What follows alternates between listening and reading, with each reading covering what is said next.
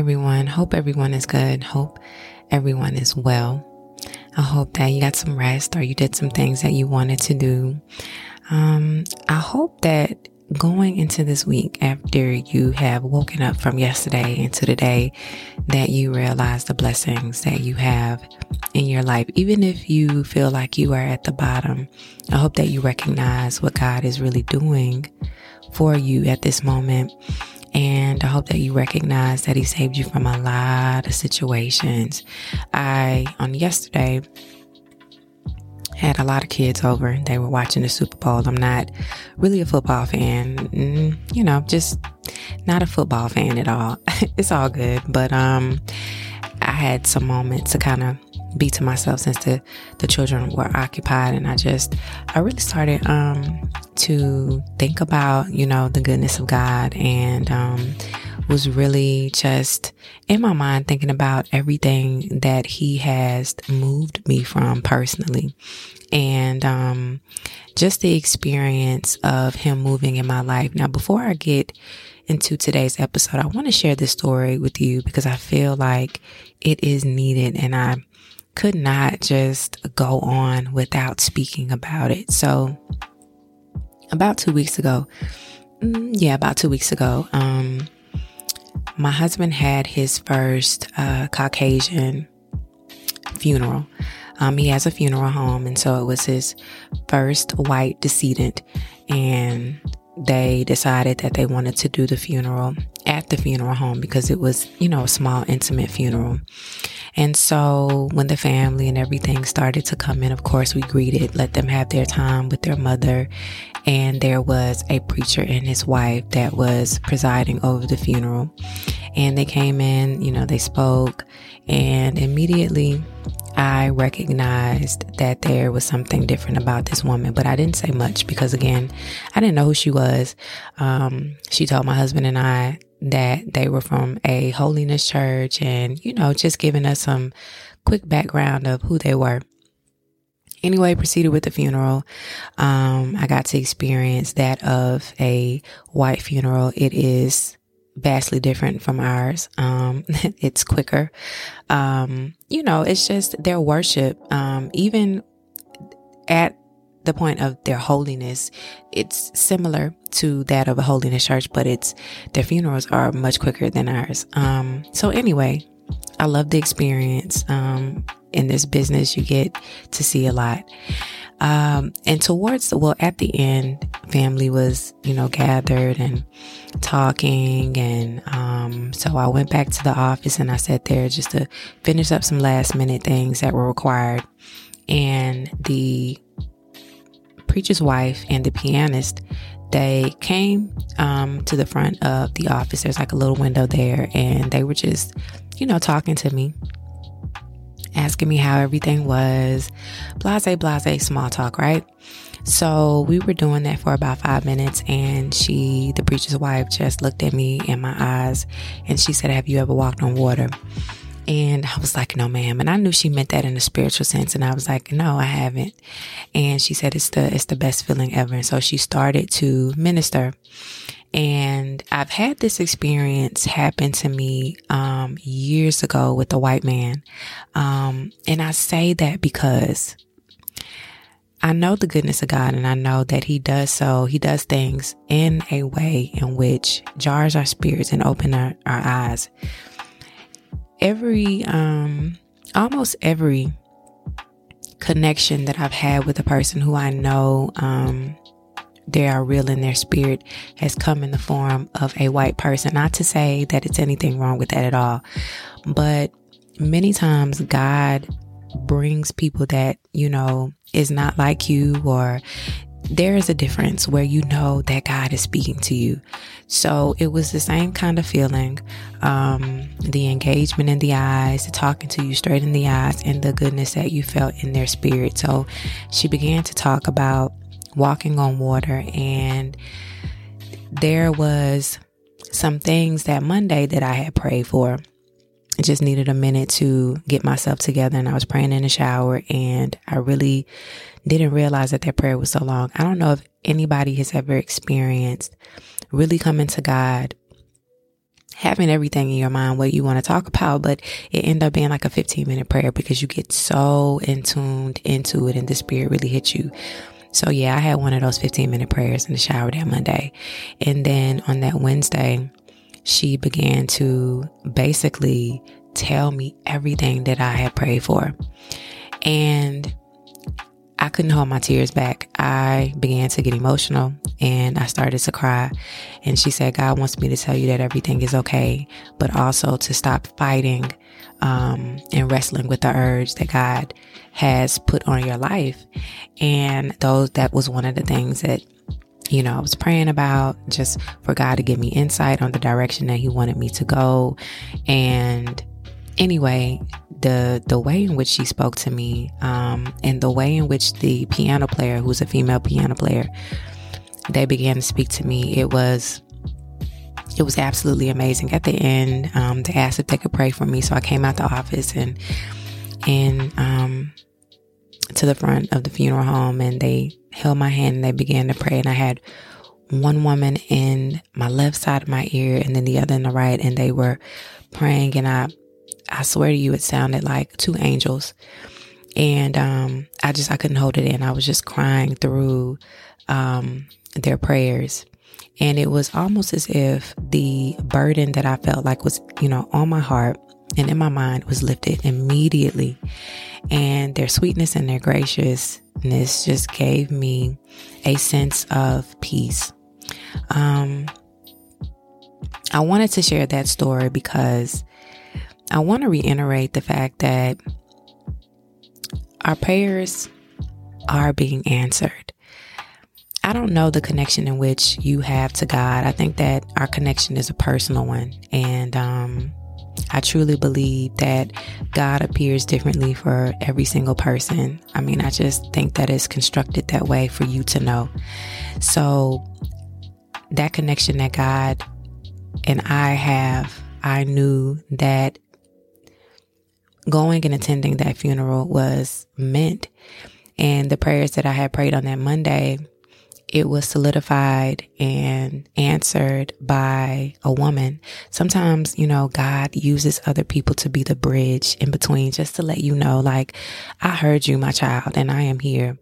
Um, so if you are at a place where you have been praying and praying and praying, be receptive and open your eyes and your ears to the signs in which God is giving you and He is also sharing with you. Um, when you have a better spiritual uh, knowing you you know what you feel and you know what you see and you know that God is real. So anyway, I, spent about eight minutes talking about that and that was supposed to be brief, but I wanted to I wanted to talk about that. I wanted to share that because I just felt like I could not sit on that. Um, and that's for somebody. Okay. All right. So we're to go into the episode and I wanna um what I jotted down was uh the things that I I could have wanted to. Sorry. I'm a little emotional. Let me let me let me go back a little bit. so what I had written down for today's episode is the things that I wish I would have told myself when I was younger. Okay. Um, there are many things when we look back that we now understand because of wisdom and maturity. And in our immature mind and our immature thinking, small things may have seemed like the world was coming to an end. But what I do know is that uh, the lessons that we learned are for our own good, and we look back at it and say it's not that bad one of the things that I wish that I would have known, but listen, all of this makes sense because we have to grow and see it and understand it at a different point in our life. But one of the things that I wish I could have told my younger self was that um, it's okay to be exactly who God made you. There were so many times that um, I have always been an introvert, isolated. I just find comfort in just being around what is familiar for me. And at many points in my life, especially when I began um, my business, I knew that I had to be more mm, personable with people. But the energy that I felt with certain people just didn't feel good, right? But I had to move past it. And I would often just hate that I felt like I had that within me, that I couldn't fight the feeling, and that the things about certain people just made me feel uncomfortable, and I wanted to shake it. I didn't like the way in which it may have appeared to other people. I have been told many times by several people who've gotten to know me afterwards that my persona or my stance is very standoffish. And um, of course, you know, in conversation, we have a laugh about it. But then in the moment, I feel like I always have to over explain that it's not meant to make anybody feel bad. It's just, I've always been that way. And I'm kind of one of those people that will read the room and read people. So I don't walk into spaces um, and do so with, you know, the knowing that I'm going to talk to everybody in the room. No, I reserve my energy and my emotion for those in which I feel um, I can relate to. So, living and coming into my own self, I realized that that was a good thing because many of the aspects of my personal, you know, readings of people came to be true. Um, I knew, you know, in the inside of me that some people just wasn't right, but I wanted to fight it. You know, I wanted to be more personable, but something, you know, God stopped me from linking up with certain people and uh, it's a gift. It is indeed a gift. I've just taken it in and realized that it is a gift, and I am I am happy about that. okay. Um, the other thing is that I wish I would have told myself or just known that um, being a young mother wasn't at the end many, many, many, many times over in my life, I really, um, let's see, I only personified myself as being a mother. And it was because I had so much that I wanted to do um, after high school graduation. I had so many dreams, and life just was different for me. So you know, my friends were going to college, you know, doing things, exploring, and I was home with babies. And at the time, I felt really bad about it. Um, more so because I had, you know, my mother who wasn't very happy about the decisions that I made. Um, ended up, you know, with babies and married at a young age. Um, and I felt like I was missing out on life and uh, just the experience of life. But what I've found now at my big old age, and my children, one is um, no longer, you know, residing in our home. Another is about to graduate high school this year. You know, I'm the mama that got the older kids, and my children made me grow up fast in a sense of maturity that I had beings to look after and I couldn't be with the nonsense like many of my friends. Like they was ready to, you know, rumble and tumble and fight and, you know, they were able to take, uh, you know, do things that really didn't align with me being a mother. You know, it was, it was fearless adventures and I couldn't take part into that. So it's like when I look at it, those things saved me and I'm now thankful for it. And, you know, I'm at the time now that many of my friends, they have younger children and they come to me for advice, you know, about motherhood or what to do with their children or what to say and this, that, and the other. So it's like it, it came to be that it was the most graceful thing that I had ever stepped into, even at the tender age of 20 that I owned motherhood in my own way and that it was not as bad as I thought it was. I, I just thought that being a, a young mother was terrible. And to be honest, people would nose down at you, you know, as a young mother. They just kind of felt like you didn't know what you was doing. Many times I didn't. I, I didn't. I ain't even gonna lie. Um, but I figured it out and I was good with it.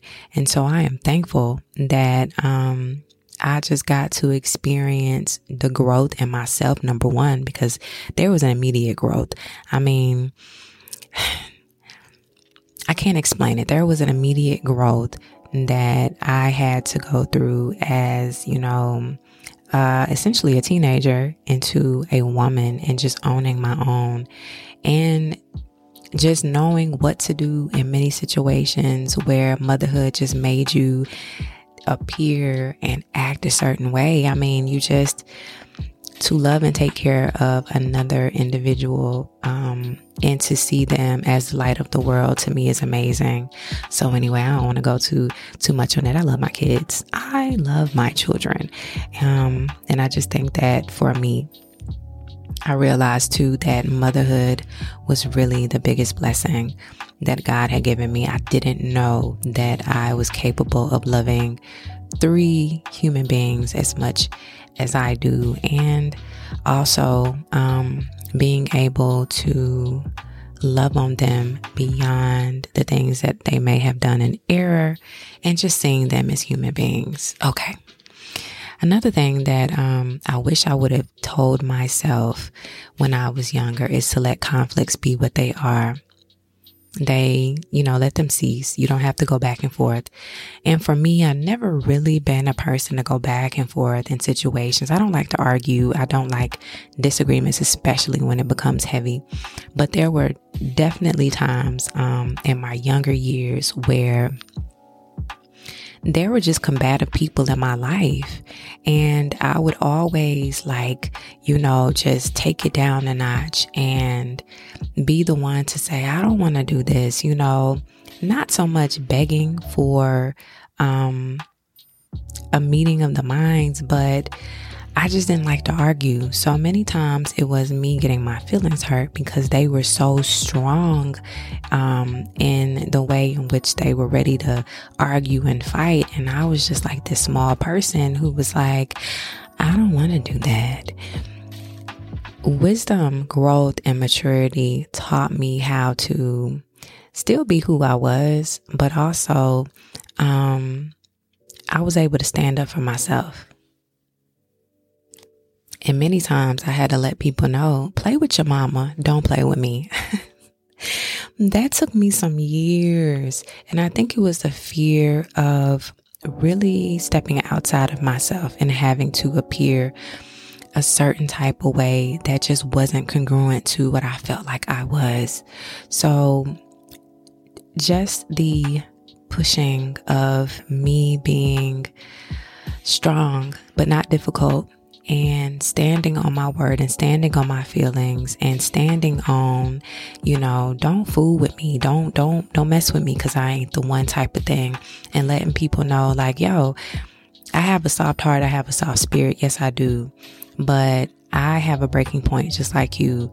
And um, I don't need to go back and forth. I just need to tell you how I feel and then we out. and so that was okay for me learning and accepting that number one, I don't have to go back and forth to you to get what it is that I need to get out, but to firmly let you know I ain't the one to play with. You can go play with somebody else because I'm not the one. So I learned that um, in my growth, and I'm okay with that. Another thing I learned also was that isolation sometimes is not the best. I remember reading a book and it was, you know, talking about the coping skills in which we have learned over time. And um, it just explained what we have been through in our earlier years and that will surface in our adult um, years. And so one of the things they talked about is self isolation when there is an issue or a problem that is too great. And adults seem to self isolate. Now, self isolation could be a good thing or it could be a bad thing.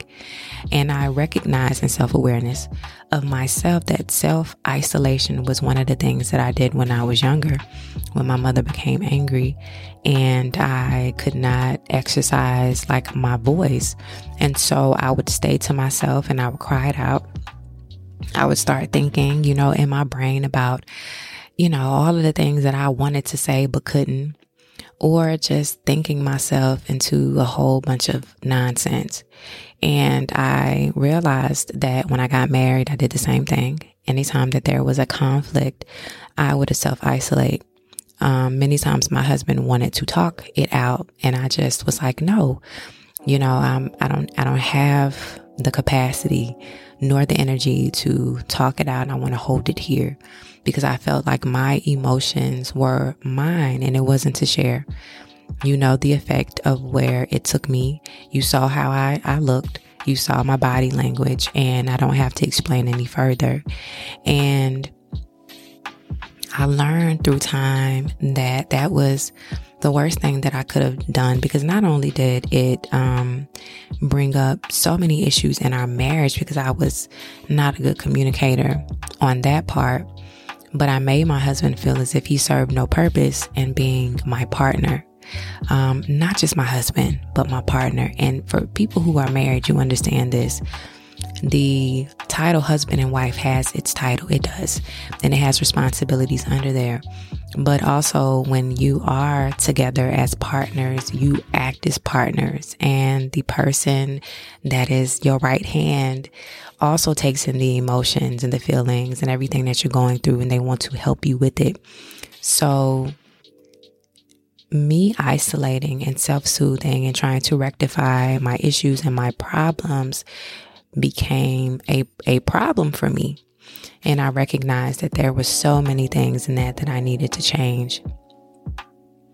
So my younger self needed to know that though self isolation was something that I grow grew I'm sorry, grew into knowing, it didn't suffice in my adulthood and my relationships and my connections with people it really dwindled um, the communication and allowed for a space to happen as I was sitting with myself.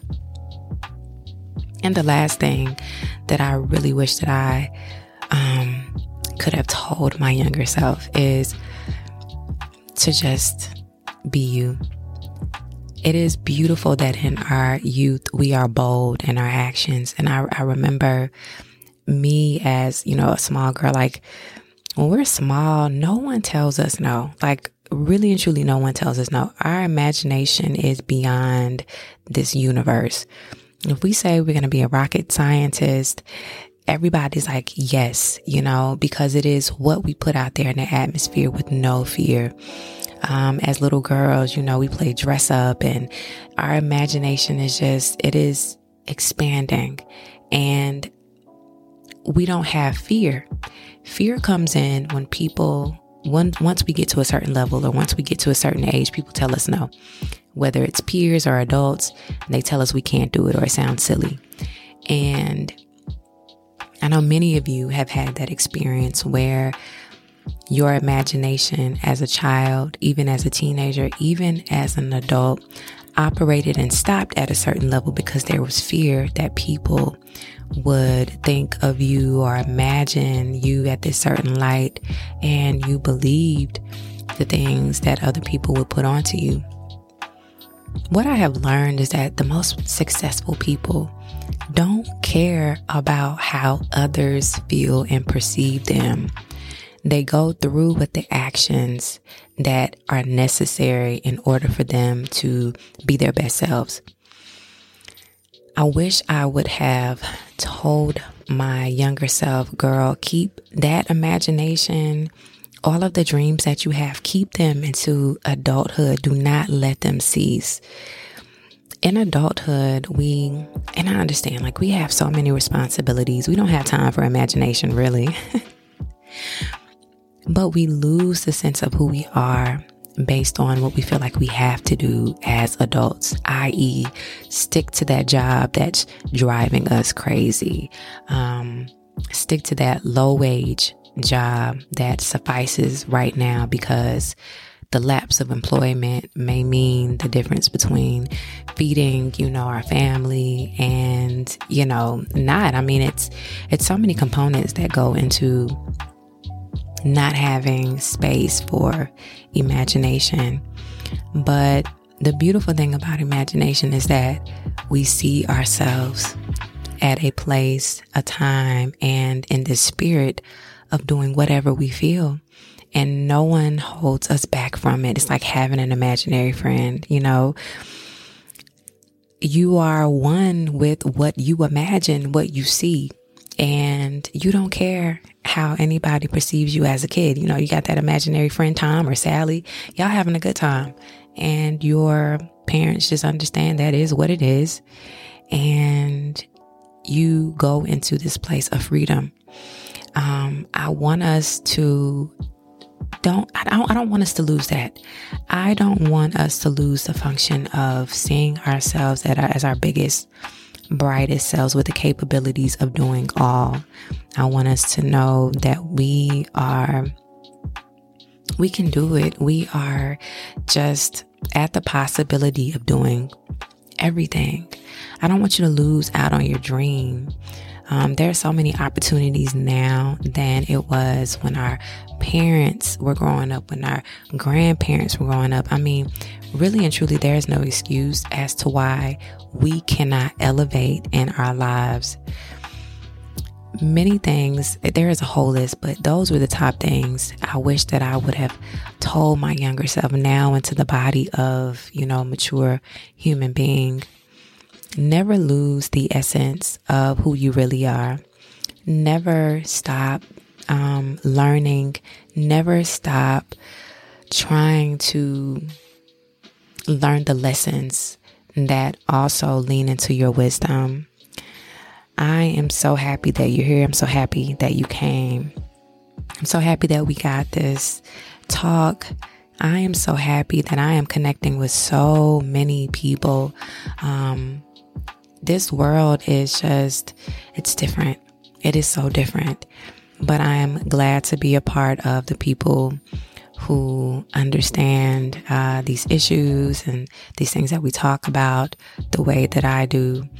I also, if you know a podcaster, um, I've, I've gotten about a couple of um, offers to be on other podcasts, and so I'm I'm excited about that. But if you know of any podcasters, um, I'm open and receptive to having them on the show and being on their show. Again, if you have any um, commentary, uh, you want to hear certain things, hit me up in the email seasondialogue at gmail.com. Thank y'all so much for your continued support. And I think that's it. All right, guys, I'll see you on Friday.